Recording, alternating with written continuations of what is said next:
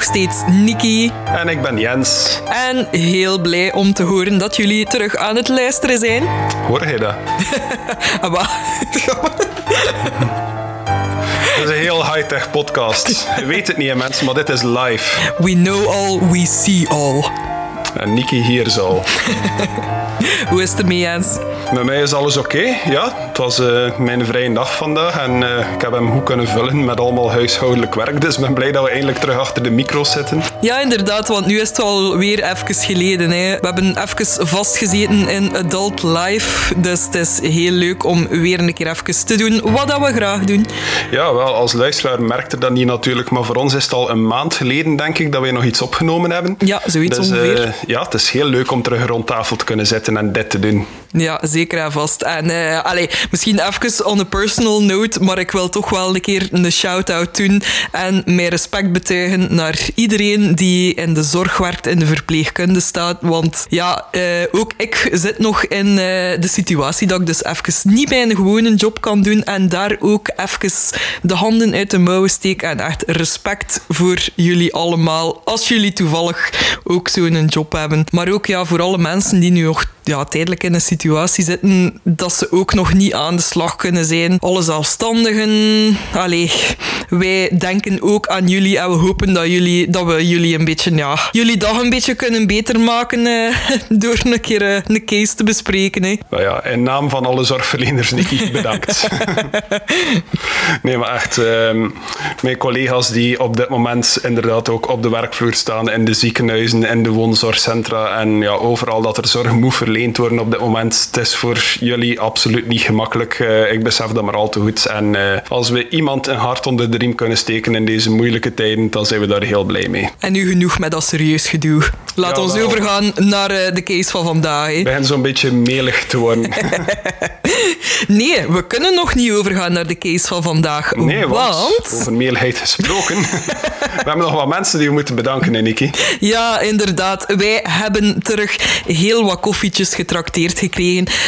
Het is weer een all-girl squad, want wij kunnen Kim, Julie en Evelien bedanken voor de koffietjes deze keer. Ja, en bij dat koffietje van Kim hoort ook nog een kleine shout-out naar Nick, want die heeft ervoor gezorgd dat we dat koffietje effectief gekregen hebben. Hè? Ja, inderdaad, want wie dat er regelmatig luistert zal wel gemerkt hebben dat we al een keer een woordspeling hebben gedaan, namelijk de hunting aan Kim House. En Kim heeft daar een heel gevatte Photoshop van gemaakt. Ja, en ze heeft die gepost in onze Facebookgroep, die nu niet meer gewoon Grafspraak heet. Hè. Dat moeten we misschien ook even vermelden, maar heet nu Grafspraak Community, met zo het woord cult doorstreept ertussen. Ja. Grafspraak Community. Ja, oké. Grafspraak Community. Dat cultgedoe, dat... Sst. Ja. Maar dus, in de Grafspraak Community heeft ze dus die Photoshop gepost. En zat daar een spookje in verborgen. En wie het vond, zou het ervoor... Als iemand het vond, zou dat ertoe leiden dat ze een koffietje trakteerde aan ons. Dus Nick heeft dat gevonden en Kim heeft een koffietje getrakteerd. Dus aan jullie allebei bedankt. Ja, heel erg bedankt. En dat is ook niet het enige dat we cadeau hebben gekregen, want wij hebben ook een nieuwe voice message ontvangen. Ja, want zoals de vaste luisteraars wel weten, wie onze website bezoekt, kan daar een knop vinden waar je een voice message kan nalaten. En daarbij kan je je eigen paranormale verhaal vertellen, opmerkingen over voorbije cases, voorstellen voor toekomstige cases of gewoon iets dat je misschien wel een keer in de podcast wil vermelden. Het is allemaal welkom. En een van onze luisteraars, Leentje, heeft een spraakbericht nagelaten op de website en we gaan dat nu voor jullie afspelen. Hey Jens en Nikki, hier spreekt jullie allerbeste vrienden uit Oost-Vlaanderen, Leentje. Ik heb een kort verhaaltje over mijn Pepe dat wel behoorlijk spooky is.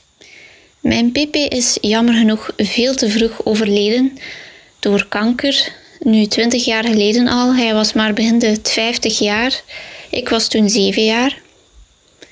Nu, zijn laatste dagen heeft hij doorgebracht in het ziekenhuis. En de laatste 2 dagen van zijn leven zei hij tegen mijn mimi en tegen mijn moeder dat hij zijn vader zag staan in de hoek van de kamer. En dat zijn vader hem naar hem riep. Nu, het speciale daaraan is dat zijn vader al lang dood was. En kort daarna is hij eigenlijk vrij vredig overleden. Het is niet dat hij angstig was toen hij zijn eigen vader zag. Dus ergens hoop ik dat het hem een troost heeft gegeven in zijn laatste uren van zijn leven. Maar ja, de vraag is nu, was dat een soort Grim Reaper?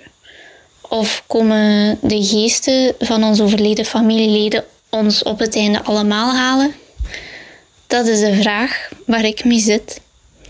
En het speciale is dat mijn moeder en mijn mimi dat vroeger wel vaker hoorden vertalen in de buurt. Dat wanneer mensen op het punt stonden om te overlijden, dat ze hun overleden familieleden zagen in de kamer. Zo, dat was mijn kleine spooky bijdrage aan Grafspraak. Bedankt! Oké, dank u wel daarvoor, Leentje. Ja, inderdaad, dank u wel. Dat is ook wel weer een pakkend verhaal, hè? Ja, inderdaad, maar ik vind het persoonlijk wel iets hoopgevend hebben op een of andere manier.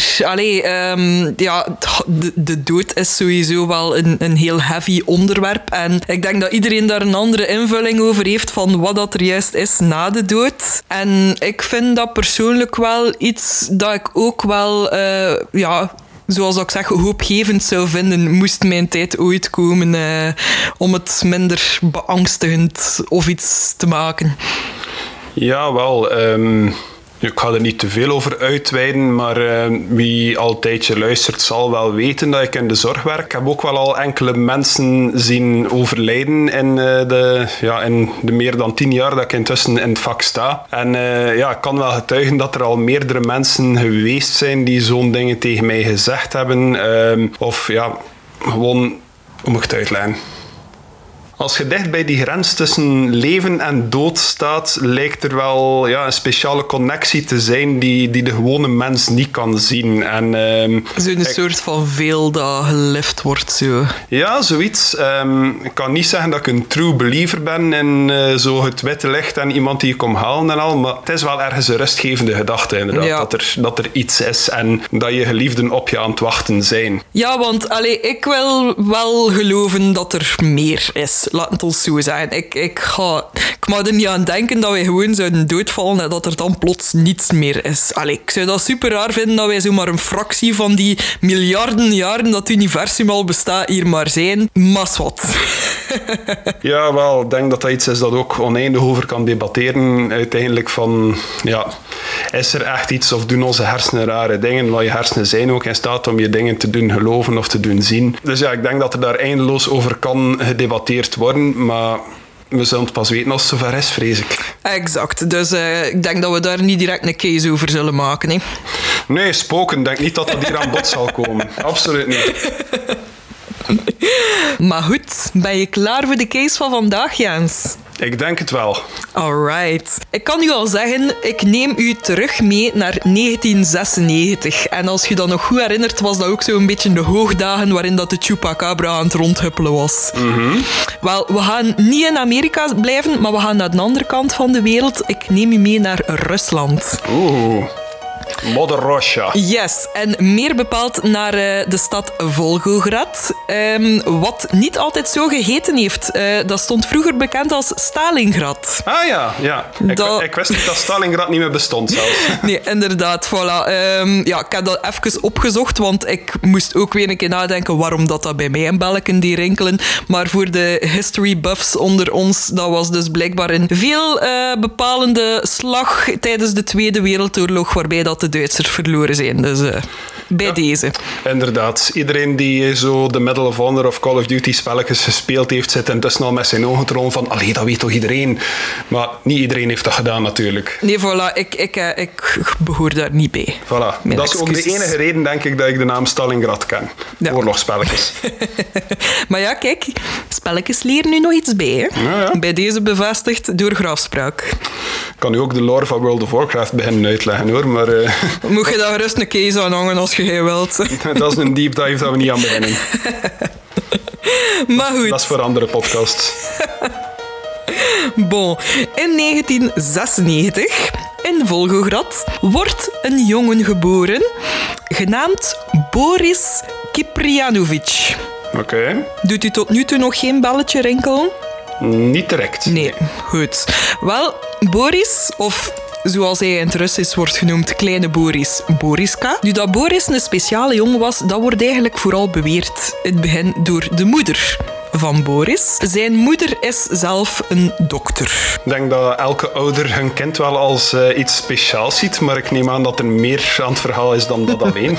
Wel, ik zal een keer beginnen, want zoals ik zei, van bij de geboorte bleek er toch wel iets meer aan de hand te zijn. Want volgens zijn moeder zou Boris al meteen bij de geboorte zijn blik op haar gefocust hebben. Iets wat ja, voor pasgeboren baby's, die gaan nog geen aandachtspannen hebben of hun blik focussen of iets dergelijks. Die zijn alleen maar bezig met krijsen en naar ademhappen, denk ik. Ik denk zelfs niet dat die letterlijk gericht naar iets zouden kunnen kijken meestal, dat die gewoon nog wazig zien op dat punt. Ja, voilà. Dus daar begint het eigenlijk al mee. Zeggen de 2 dertigers die nog geen kinderen hebben natuurlijk. 2 weken later zou Boris al de mogelijkheid gehad hebben om zijn eigen hoofd te ondersteunen. We hebben nu aan het voorstaan dat hij zo Burt Reynolds gewijs zo die zijdelingse pose doet. Dat hij zo in zijn kribbe ligt. Mother. Maar hij heeft zelfs zijn handen niet nodig, dus zou eigenlijk meer Jeff Goldblum geweest zijn. Goed, nu... dat zou eigenlijk pas echt de start zijn van een paar heel opzienbarende vorderingen in zijn vaardigheden. Want 2 dagen later kon hij praten. Wel, nog in het Russisch. Wel, Jens, hij zou al na enkele weken beginnen praten hebben. Jezus.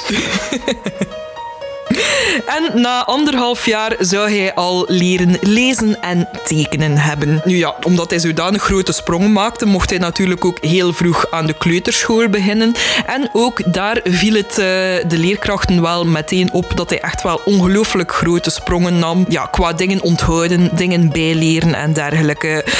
Dus hij zou eigenlijk al heel snel een boy genius genoemd worden. Ja, boy genius. Op dit punt kan hij nog niets dat ik niet kan, dus... Kun je je eigen hoofd wel al ondersteunen? Ja, het staat niet in de opname, maar... Maar ik liet mijn hoofd dus vallen op mijn schouder. Wel, al even on the side note. Het is niet officieel bevestigd, maar er zijn wel bronnen die zeggen dat hij wel effectief een IQ van 200 zou hebben. Oké, ja.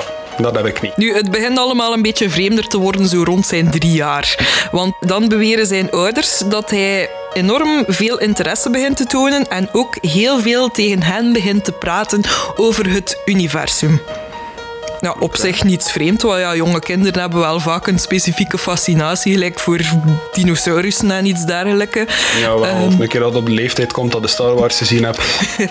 Zij beweren wel, en ook op school, dat er eigenlijk niets van bronnen geweest zijn waarbij dat hij in aanraking zou gekomen zijn met iets, ja, om kennis daarover op te doen, maar dat hij wel heel gericht kon praten over de werking van het sterrenstelsel en de planeten. En ja, dat was toch echt wel iets heel vreemd en ze konden dat niet plaatsen waar dat hij dat zou geleerd hebben. Nu, op zijn 7 jaar gaat Boris samen met zijn ouders en nog een paar vrienden van hen op een kampeertrip. En daar is eigenlijk het grote keerpunt, want daar doet Boris een heel grote onthulling. Uit u klaar? Ik ben klaar. Boris komt van Mars. Ma. Boris is herboren op aarde, behoorde vroeger tot het ras dat zich op Mars bevond, heeft meegevochten in een nucleaire oorlog op Mars en is dus, zoals ik zei, herboren teruggekeerd naar de aarde met als missie om de mensheid te behoeden van het maken van dezelfde fouten. Oké, wel... Ik zou zeggen dat hem nog niet gelukt is, tot nu toe. Maar toen ik 7 jaar was, dacht ik dat de zon mij achtervolgde. Dus, allee, ja. Do elaborate. Nou ja, overal dat ik ging, was de zon ook mee. Dus, ja. En zijn er daar nu al vanaf, want ze is er nog altijd, hè. Ik zeg het maar, hè. Maar als de zon mij achtervolgt, dan ziet ze mij niet meer zo graag. Was verdwijnt gelijk al om 5 uur tegenwoordig. Maar goed, oké, ja. Boris, Marsmannetje, Sterrenoorlog, Ik ben benieuwd waar dat verhaal verder naartoe zal gaan. Ja, wel. Dus ja, dat is natuurlijk wel moeilijk om dat serieus te nemen. Allee, kinderen op die leeftijd hebben meestal wel een heel levendige fantasie natuurlijk. Maar ja, het punt blijft vooral natuurlijk van hoe wist hij zoveel van de werking van de sterren en de planeten en dergelijke. Want allee, blijkbaar was dat wel heel erg elaborate. Ik zal al zeggen, het was moeilijk te vinden. Er is niet zoveel beeldmateriaal van. Ik heb 1 interview gevonden dat Boris op zijn 11 jaar heeft afgelegd. Ik vind dat persoonlijk heel moeilijk om dat serieus te nemen. Ik zal dat al zeggen. Allee, desondanks alles dat we nu al hebben gehoord, ook al zouden er met een open mind naar kijken. Boris blijft op dat punt een 11-jarig kind dat in een kamer zit vol met andere volwassenen dan een beetje te serieus met elkaar aan het praten zijn. Versta je? Ja, nu stel ik me wel de vraag, als hij zo bezig is over de sterren en het universum en zo, is de informatie dat hij heeft ook correct? Of is hij gewoon aan het zeggen van sterretjes overal en die volgen patronen? Ja. Nee. Wel, hij is door heel veel wetenschappers geïnterviewd en onderzocht. Ik ga u meegeven welke info dat Boris heeft gegeven dat ik heb gevonden. Oké. Dus waarschijnlijk is dat niet alles, maar het is alles dat ik heb kunnen vinden op dit punt. Dus, wat weet Boris allemaal te zeggen? Ten eerste geeft hij al meer info over zijn, tussen aanhalingstekens, ras. Ze zouden allemaal heel lang zijn, met hele lange vingers. Dus tot daartoe de typische dingen. Maar zij zouden allemaal onsterfelijk zijn en stoppen met verouderen rond de leeftijd van 35 jaar. En dat komt volgens Boris omdat zij CO2 inademen in plaats van zuurstof. 35 Marsjaren of 35 aardejaren? Oh, ik weet niet, ik zou het hem een keer moeten vragen. Goeie vraag. Het ras zou ook zeer geavanceerde technologie hebben gehad. Dat liet hen toe om dus ja, door de ruimte te reizen, maar ook door de tijd. Nu, Boris zou zelf dus ook door de tijd hebben gereisd. En die zou blijkbaar naar het verzonken continent Lemurië gereisd zijn. Ik weet niet of dat je dat iets zegt in de naam. Ja, want het is zelfs al een keer aan bod gekomen in de podcast. Oh, is het echt? Maar, herinnert u aflevering 3, de Men in Black aflevering? Ja. Daarin had ik verteld over het Maury Island incident met de UFO's die gezien werden van op de boot. En dat er daar een man mee betrokken was, Fred Chrisman. Dat de baas was van de persoon die de UFO's gezien had. Wel, Fred Chrisman, had ik toen ook verteld in die aflevering, had al een keer een encounter gehad met het paranormale, omdat hij tijdens een ontdekkingsreis in een Lemuriaanse grot was terechtgekomen, waar hij zijn weg naar buiten had geschoten. Okay. Toen hij opgejaagd werd door schaduwwezens. Dus, ja. Fred Chrisman had dus nog een nabestaansel van Lemurië gevonden toen. Ja, oké. Ja, ik ben dat volledig vergeten, sorry. Het is niet dat ik niet luister naar u, hoor, maar ik kan niet verwachten dat ik alles onthoud dat je zei. Hè. Maar dus Boris Kiprijanovich klinkt tot nu toe als de Russische El Bilek. Nu, voor de andere mensen die ook volledig hun aandacht kwijt waren tijdens Jens zijn aflevering... Wauw! Zal ik ook nog even in de casefile nog een keer een kaart plaatsen waar dat Lemurië nog een keer op aangeduid staat. Het zou ongeveer in de Indische Oceaan gelegen hebben. Maar dus het was een continent, zo gezegd. Ja, maar stel je voor dat zo'n beetje Atlantische status had qua legendarische... Ja, nog net niet, hè. Ik denk dat er meer mensen weten wat dat Atlantisch is dan... Ja. Er is ook geen Disney-film over Lemurië bij mij weten. Nog niet.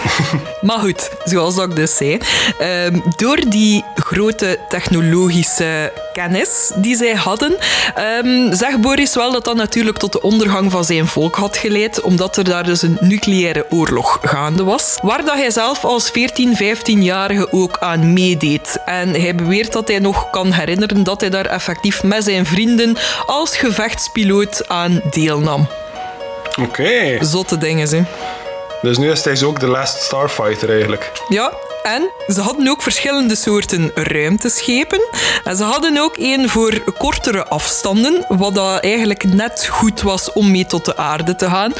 Waardoor dat ze de aarde dus konden observeren. En zo konden zien dat het tijd was om hen te verwittigen. En die ruimteschepen om de aarde te observeren waren toevallig driehoekig van vorm. Moch. En hij was een paar jaar ervoor niet in België geweest. Maar Jens, er is goed nieuws. Want Boris komt met een boodschap van hoop. Ah. Er is nog hoop om de mensheid te redden. Dat was in 1996. Nee, dan is hij geboren. Ah ja, oké. Ja, 7 jaar. Ja, oké, in 2003 was er hoop, maar... Nu, de sleutel tot het oplossen van de verdoemenis van de mensheid ligt achter het oor van de Sphinx van Gizeh. Oké, ja. Continue, zou ik zeggen. Ja, normal stuff, hè. Nu, Boris beweert dat daar de ingang zou zijn om tot de Sphinx toe te treden en... Wanneer dat die geopend wordt en ze de geheimen worden prijsgegeven, zou dat dus de mensheid kunnen redden. Maar, ja, spijtig genoeg weet Boris dus wel niet hoe dat mechanisme geopend moet worden. Ah ja, dat weet hij dan net. Nee, ik ben me die Sphinx aan het voorstellen. Ik weet dat hij geen neus meer heeft, maar die oren zijn er wel effectief nog. Ja, wacht, ik zal je een keer een foto tonen. Hij heeft oren. Ja. Ik kan bevestigen dat de Sphinx oren heeft, dus dat is een dubbele ja. Maar hij zou dan ook beweerd hebben dat niet enkel in de Sphinx een sleutel, zou ik het maar noemen, zou liggen, maar dat de piramides op zich ook nog heel veel geheimen zouden bevatten die ja, ook een antwoord zouden kunnen bieden om de mensheid te redden. En dat is waarom dat Boris de History Channel gestart heeft.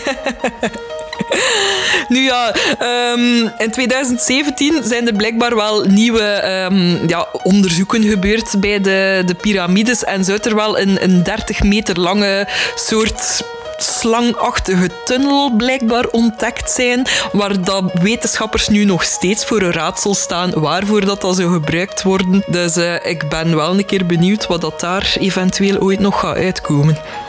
Waren dat die diagonale tunnels die door die piramides gaan?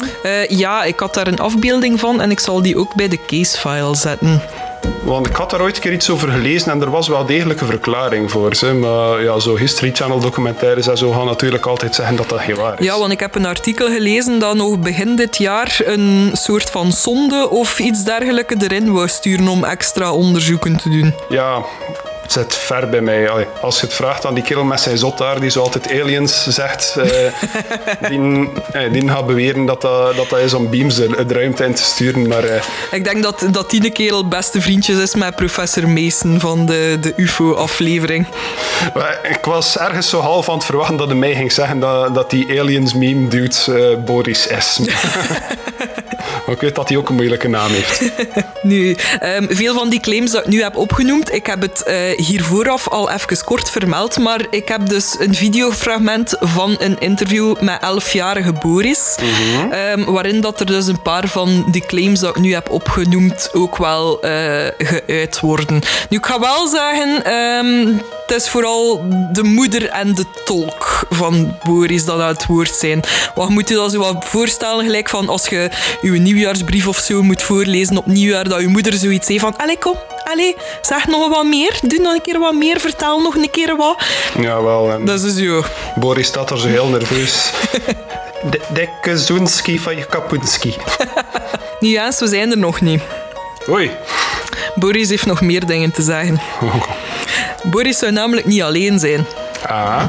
Hij zou samen met nog anderen dus terug herboren zijn om die missie te hebben om de wereld te redden. Hij noemt zijn leeftijdsgenoten, zou ik het maar noemen, de Indigo Children.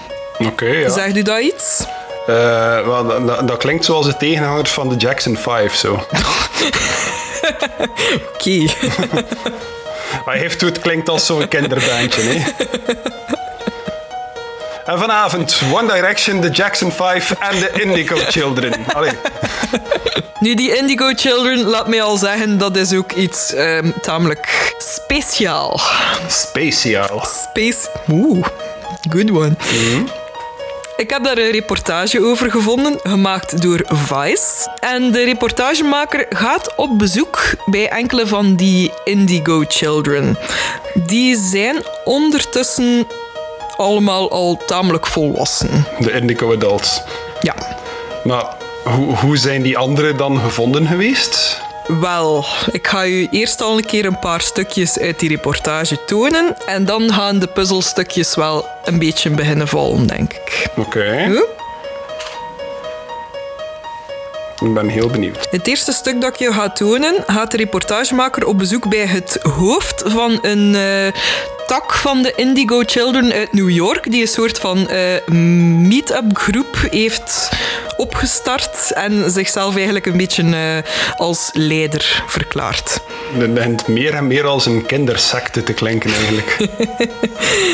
Oh, wacht, ik heb nog niets gehoord. Het feit dat hij mij ook al regelmatig gevraagd had of dat die namen mij iets zeggen, doet mij denken dat dit een heel bekende case is, maar tot nu toe zegt mij echt niks. Nee, ik dacht gewoon dat misschien wel een belletje kon nu rinkelen. You never know. Misschien gaat wel blijken dat hij ook een Indigo Child zit. Dus zoals ik zei, eerst gaat de reportagemaker dus op bezoek bij de founder van de Indigo Children groep in New York. Oké. Hey iedereen, dit is Copyright Jens om te zeggen dat de audio van deze video niet meer in de aflevering zit. Dit omdat we onszelf een beetje willen beschermen tegen klachten omtrent copyrights. In het verleden dachten we dat we dit allemaal onder creatief gebruik wel mochten benutten in de podcast, maar dat bleek toch niet het geval te zijn, dus helaas hebben we dit moeten verwijderen. Je kan de video nog steeds vinden in de casefile op grafspraak.be. Geniet verder van de aflevering. Dus daar eigenlijk al een klein begin. Dus kan je eventueel een keer kort herhalen wat dat hij onder de noemer van Indigo Children zou plaatsen? Het zag er eigenlijk zo meer een meditatiecentrum uit, precies. Het zag er zo echt, zo iemand heel zweverig uit, die bezig was over dat hij op een hoger spiritueel niveau zit, dat hij met zijn energie mensen kan genezen, dat de Indigo Children een andere vibe hebben dan de gemiddelde mens, een andere kijk op het leven en op hun band met volwassenen en conformiteit en zo. Ja, nu voor de luisteraars, ik ga ook de video in de casefile plaatsen. Want het is toch wel opmerkelijk om een keer te horen. Een beetje later vraagt de reportagemaker ook of hij zijn past zelf zou kunnen achterhalen. En hij probeert dat echt met de beste wil van de wereld te doen. Maar nee, helaas. Dat is zo zin. Trouwens, Nikki. Ja? Stel dat ik een onwetende luisteraar ben en ik wil die casefile kunnen lezen. Waar vind ik dat? Grafspraak.be. Ja, maar ik ga niet weer een jingle maken. Nu, heb daar wel een punt over dat zweverige. Want dat lijkt toch wel iets te zijn dat heel erg terugkeert. Ze zijn ook heel erg bezig met die indigo aura dat over zich zou zitten. Nu, het is een heel vreemd voorbeeld dat ze ook gaan aanhalen.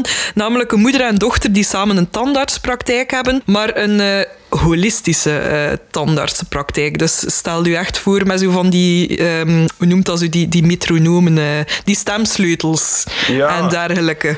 Ja, ik begin zo langzaamaan meer en meer de indruk te geven dat ze beter de Ingeborg Children genoemd hadden. Nu, ik ga dat stukje een keer laten tonen van de moeder en de dochter dus. Hè. Mm-hmm. I know my child better than any teacher. I know she doesn't have a problem. If anyone has a problem, it's the teacher and the school system. Tweede voorbeeld.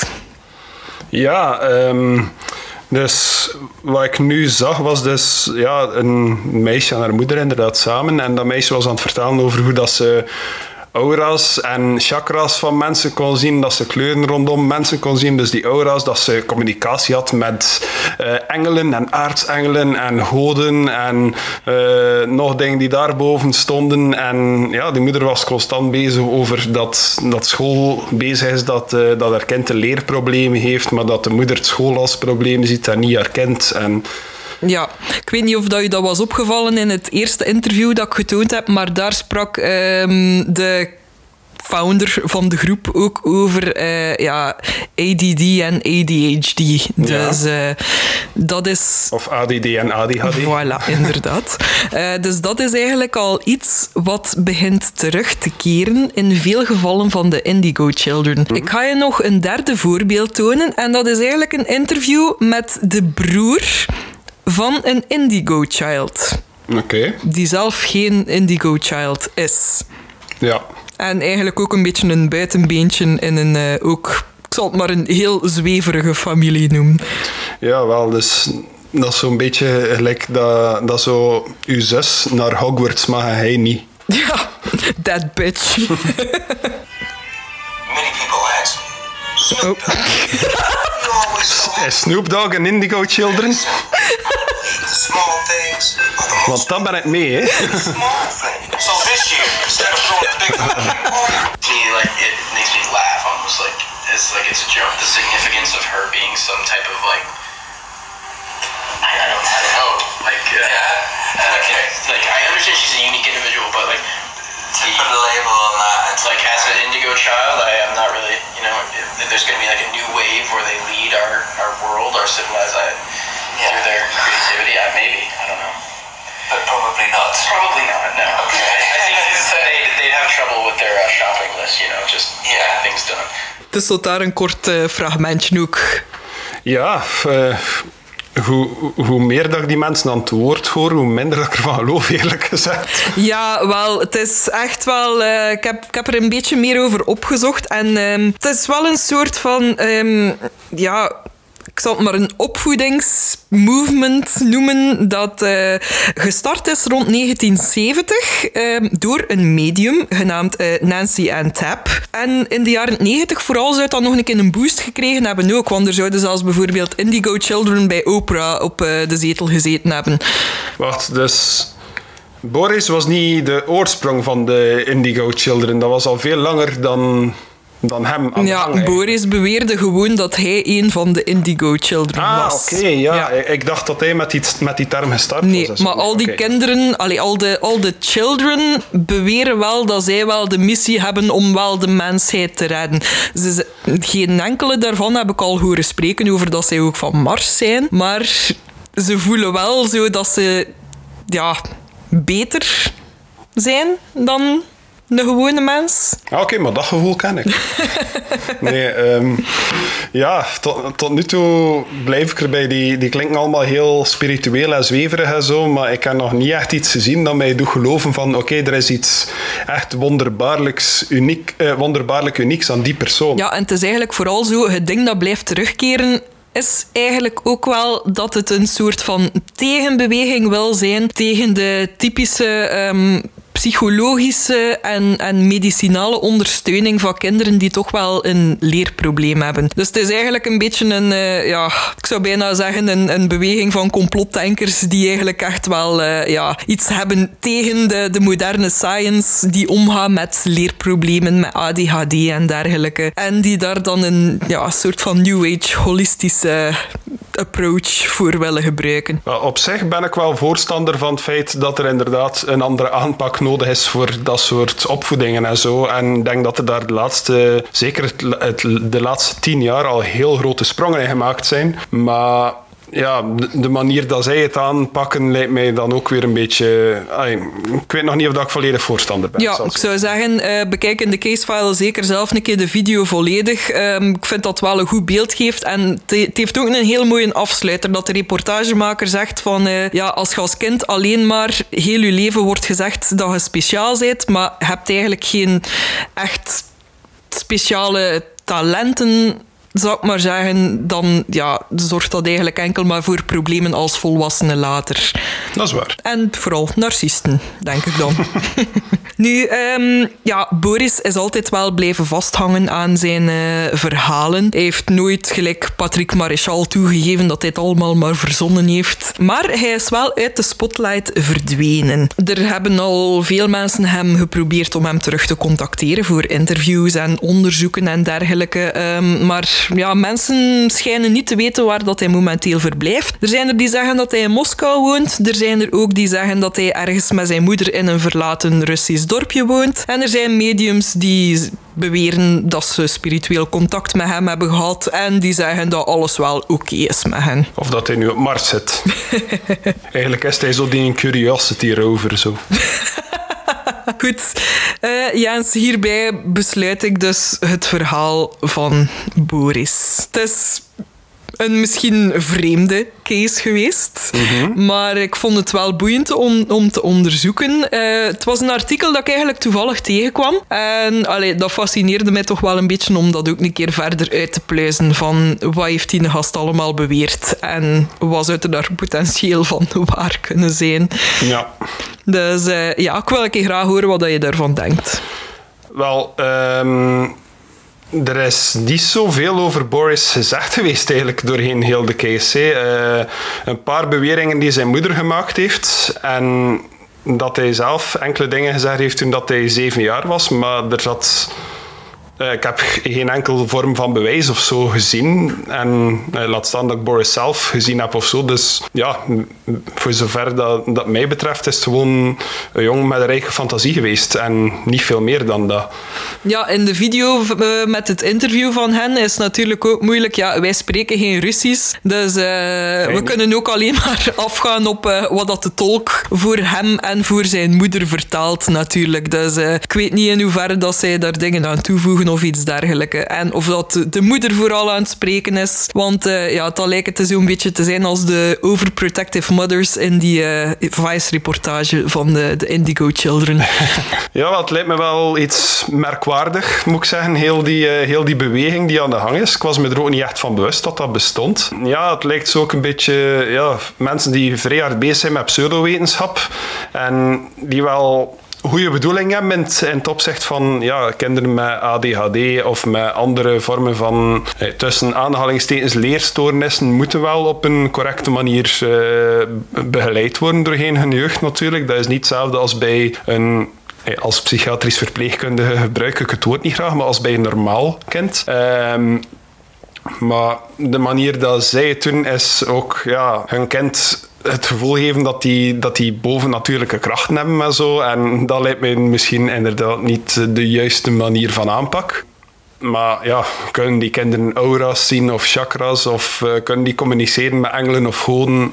Opnieuw, ik heb daar geen enkele vorm van bewijs van gezien, dus wat mij betreft niet. Maar ja, als ze dat kunnen en ze kunnen dat op een of andere manier bewijzen, wil ik het heel graag zien, dat wel. Oké. Wel, dan ja, denk ik dat we hierbij wel tot ons besluit alvast kunnen komen. Ik zou dus nog een keer zeggen van bekijk zeker de casefile, bekijk zeker de video's en trek daar dan zeker ook even je eigen besluit uit. Maar zeg een keer eens, Boris, wat denk je? Ja, ik geloof dat Boris bestaat. Dat wel. En geloof je dat Boris op Mars heeft bestaan? Nee. Anders zou Albilek dat al lang gemeld hebben. Ja, nee, ik geloof niet dat hij een reïncarnatie is van een Marsman die met speciale technologie door de ruimte gereisd heeft en meegevochten heeft in een Space War of een Star War. Allee. Moest dat het geval geweest zijn, ik zou het ongelooflijk cool vinden, want ik ben wel fan van sci-fi, maar bij mijn weten is er tot op vandaag nog altijd geen enkel bewijs van technologie op Mars gevonden. Je gaat altijd mensen hebben die zo'n vage figuur kunnen herkennen op een satellietbeeld, dat ze zeggen van, hé, dat ziet er precies een vierkant uit, dat zal wel een huis zijn of zo, maar... Hoe cool zou het zijn dat op de dag dat deze aflevering uitkomt, dat er een monolith op Mars ontdekt wordt? Ja, dan ben ik mee. De monolith met Boris zijn foto op Mars en ik ben overtuigd en ik zal knielen voor hem en ik zal hem mij laten leiden tot een nieuwe revolutie. Ja, het maakt mij allemaal niet uit, maar eerst wil ik bewijs zien. Wacht, laat mij een keer rekenen. De aflevering komt binnen 3-4 dagen uit. Ben ik benieuwd of dat tegen dan de monolith-hoax al gaat ontdekt zijn. Maar er staat al een monolith in een patattenveld in België. Dus. Ja, en het is echt de schoonste van allemaal. Maar goed, genoeg over monolieten en dergelijke. Ik ga je inderdaad ook gelijk geven. Allee ja, Boris, het kan inderdaad wel zijn dat dat een boy genius was. Ik heb ook mijn twijfels over de verhalen van de moeder, wat dat hij allemaal kon sinds zijn geboorte. Ja, het is als moeder natuurlijk gemakkelijk om zo'n beweringen te maken. Ik zou inderdaad wel een keer willen weten wat dat hij juist allemaal gezegd heeft vroeger over het heelal en dergelijke op zeer jonge leeftijd. Moest er inderdaad één bewijs zijn dat hij echt wel zotte gelijk wetenschappelijke formules en dergelijke kon uitrekenen, dan zou dat wel vrij zot zijn. Maar ja, helaas is dat niet het geval, hè. Nee, inderdaad. Maar ik zie daar zo een schone foto van hem dat hij in een kleermakerset zit met zijn handen naast hem. Moest hij al zo kunnen beginnen zweven of zo? Ja, dan zou ik ook iets hebben van oké, hij zei dit. Maar tot nu toe, ik geloof wel dat hij hoogbegaafd zal zijn en zo. Dat wel. Ja. Maar ja, hoogbegaafdheid is ook geen cadeau. En als je niet op de juiste manier begeleid wordt, kan dat ook wel leiden tot, ja, tot grootheidswaden of tot narcisme. Of ja, dat kan verschillende kanten uitgaan. Hè. Dus ouders in spe, de les van vandaag: kweekt alstublieft geen narcist. Doe uw best. Don't raise an asshole. Ja, dat is ook altijd goed advies. Voilà, en daarmee kunnen we deze aflevering besluiten, denk ik.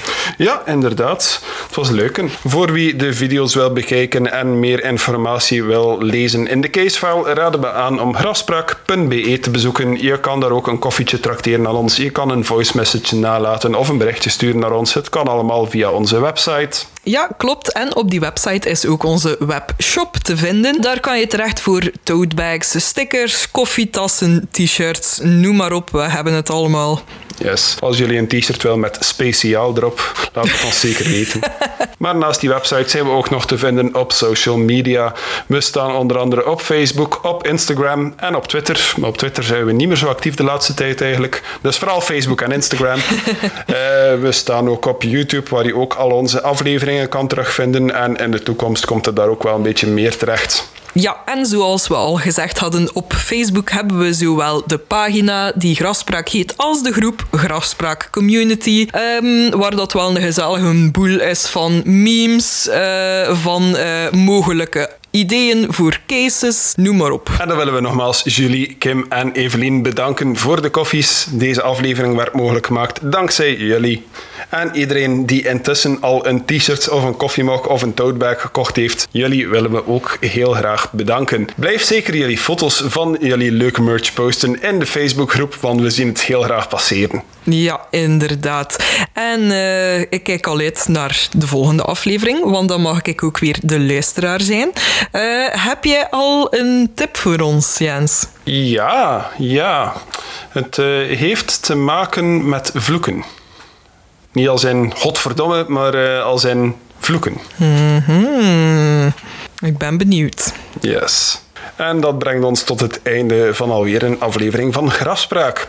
Grafspraak is onder andere naast YouTube ook te vinden op Spotify, op de Apple Podcast Store, op Stitcher, op alle podcastplatforms die je maar kan bedenken. En wie de Apple Podcast Store gebruikt, raden we aan om toch eens naar de pagina van Grafspraak te gaan, waar je ons een rating kan geven. 5 sterren is daar de correcte rating, want wie minder heeft dan 5 sterren, zal plots hun deurbel horen afgaan. En daar zullen 3 mensen staan die heel graag over uw chakras willen komen praten met u. Bedankt om te luisteren, iedereen. Bye.